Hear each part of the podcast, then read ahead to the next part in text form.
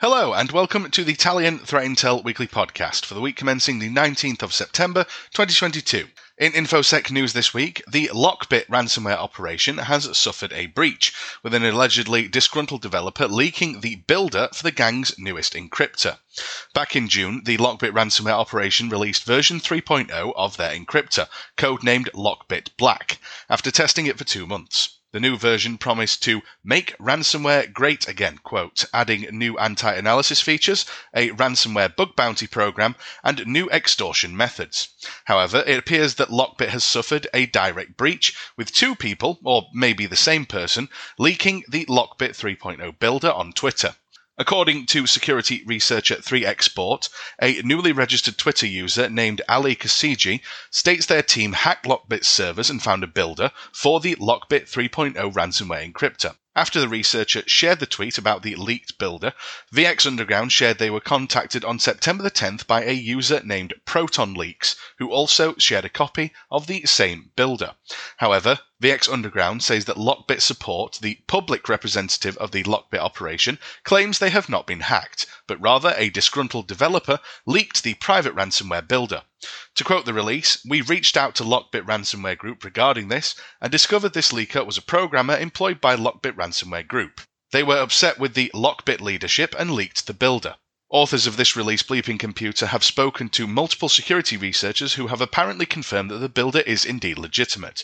Regardless of how this private ransomware builder was leaked, this is not only a severe blow to Lockbit as a ransomware operation, but also to the enterprise, which will see a rise in threat actors copycatting and using it to launch their own attacks. The leaked Lockbit 3.0 builder allows anyone to quickly build an executable required to launch their own operation, including an encryptor, decryptor, and specialized tools used to launch the decryptor in certain ways. The builder consists of four files an encryption key generator, a builder, a modifiable configuration file, and a batch file to build all of the above.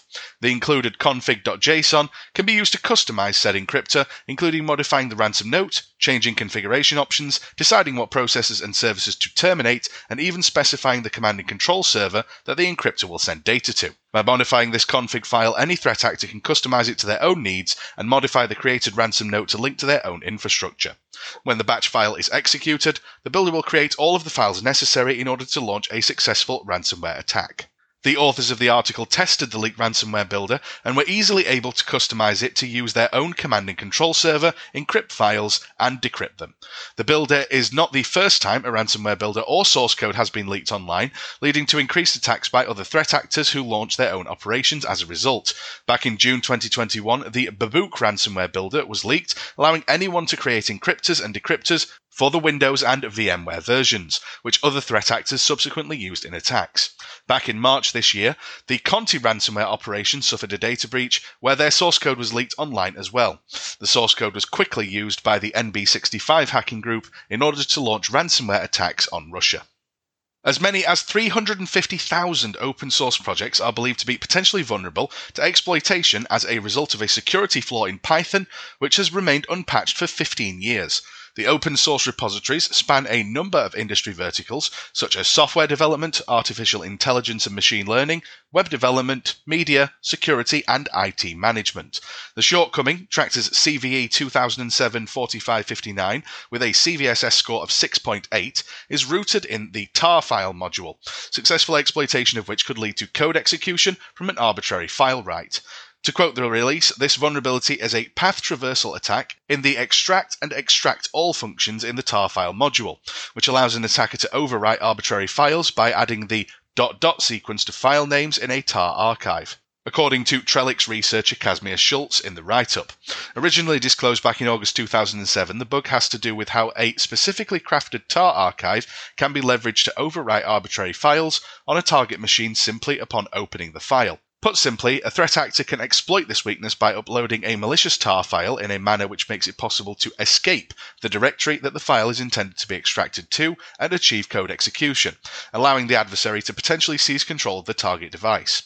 Quote, never extract archives from untrusted sources without prior inspection, the Python documentation for the tar file reads. It is possible that files are created outside of path. Example, members have absolute file names starting with backspace or file names with two dots. The vulnerability is also reminiscent of a recently disclosed security flaw in RA Labs unRAR utility as CVE 2022-30333, which could lead to remote code execution. Trellix has further released a custom utility called Creosote to scan for projects vulnerable to this vulnerability, using it to uncover the vulnerability in the Spyder Python IDE as well as Polemarch. Left unchecked, this vulnerability has been unintentionally added to hundreds of thousands of open and closed source projects worldwide, creating a substantial software supply chain attack surface. While monitoring the Emotet botnet's current activity, security researchers have reportedly found that the Quantum and Black Cat ransomware gangs are now using the malware to deploy their payloads. This is an interesting development given that the Conti cybercrime syndicate was the one previously using the botnet before shutting down in June. The Conti group was the one who orchestrated its comeback in November after an international law enforcement action took down Emotet's infrastructure back at the beginning of 2021.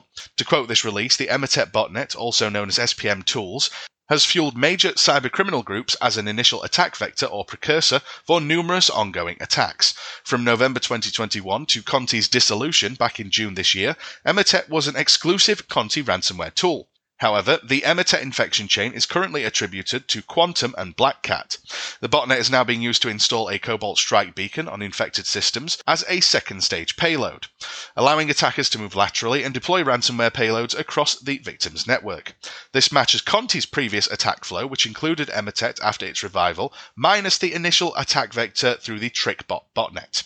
Advanced Intel have said that Emotet have been inflicting quite a lot of damage since the start of the year, as it has tracked more than 1.2 million systems infected by Emotet worldwide, with an activity peak between February and March. The Emotet malware was first deployed in attacks as a banking Trojan back in 2014 and has evolved into a botnet used by the TA542 threat group, also known as Mummy Spider, in order to steal data, perform reconnaissance, and move laterally throughout victims' networks, as well as to deliver second stage malicious payloads.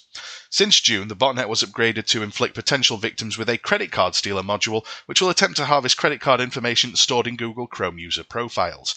This change came after increasing activity during April and a switch to 64 bit modules, as the Cryptolaemus Security Research Group first outlined.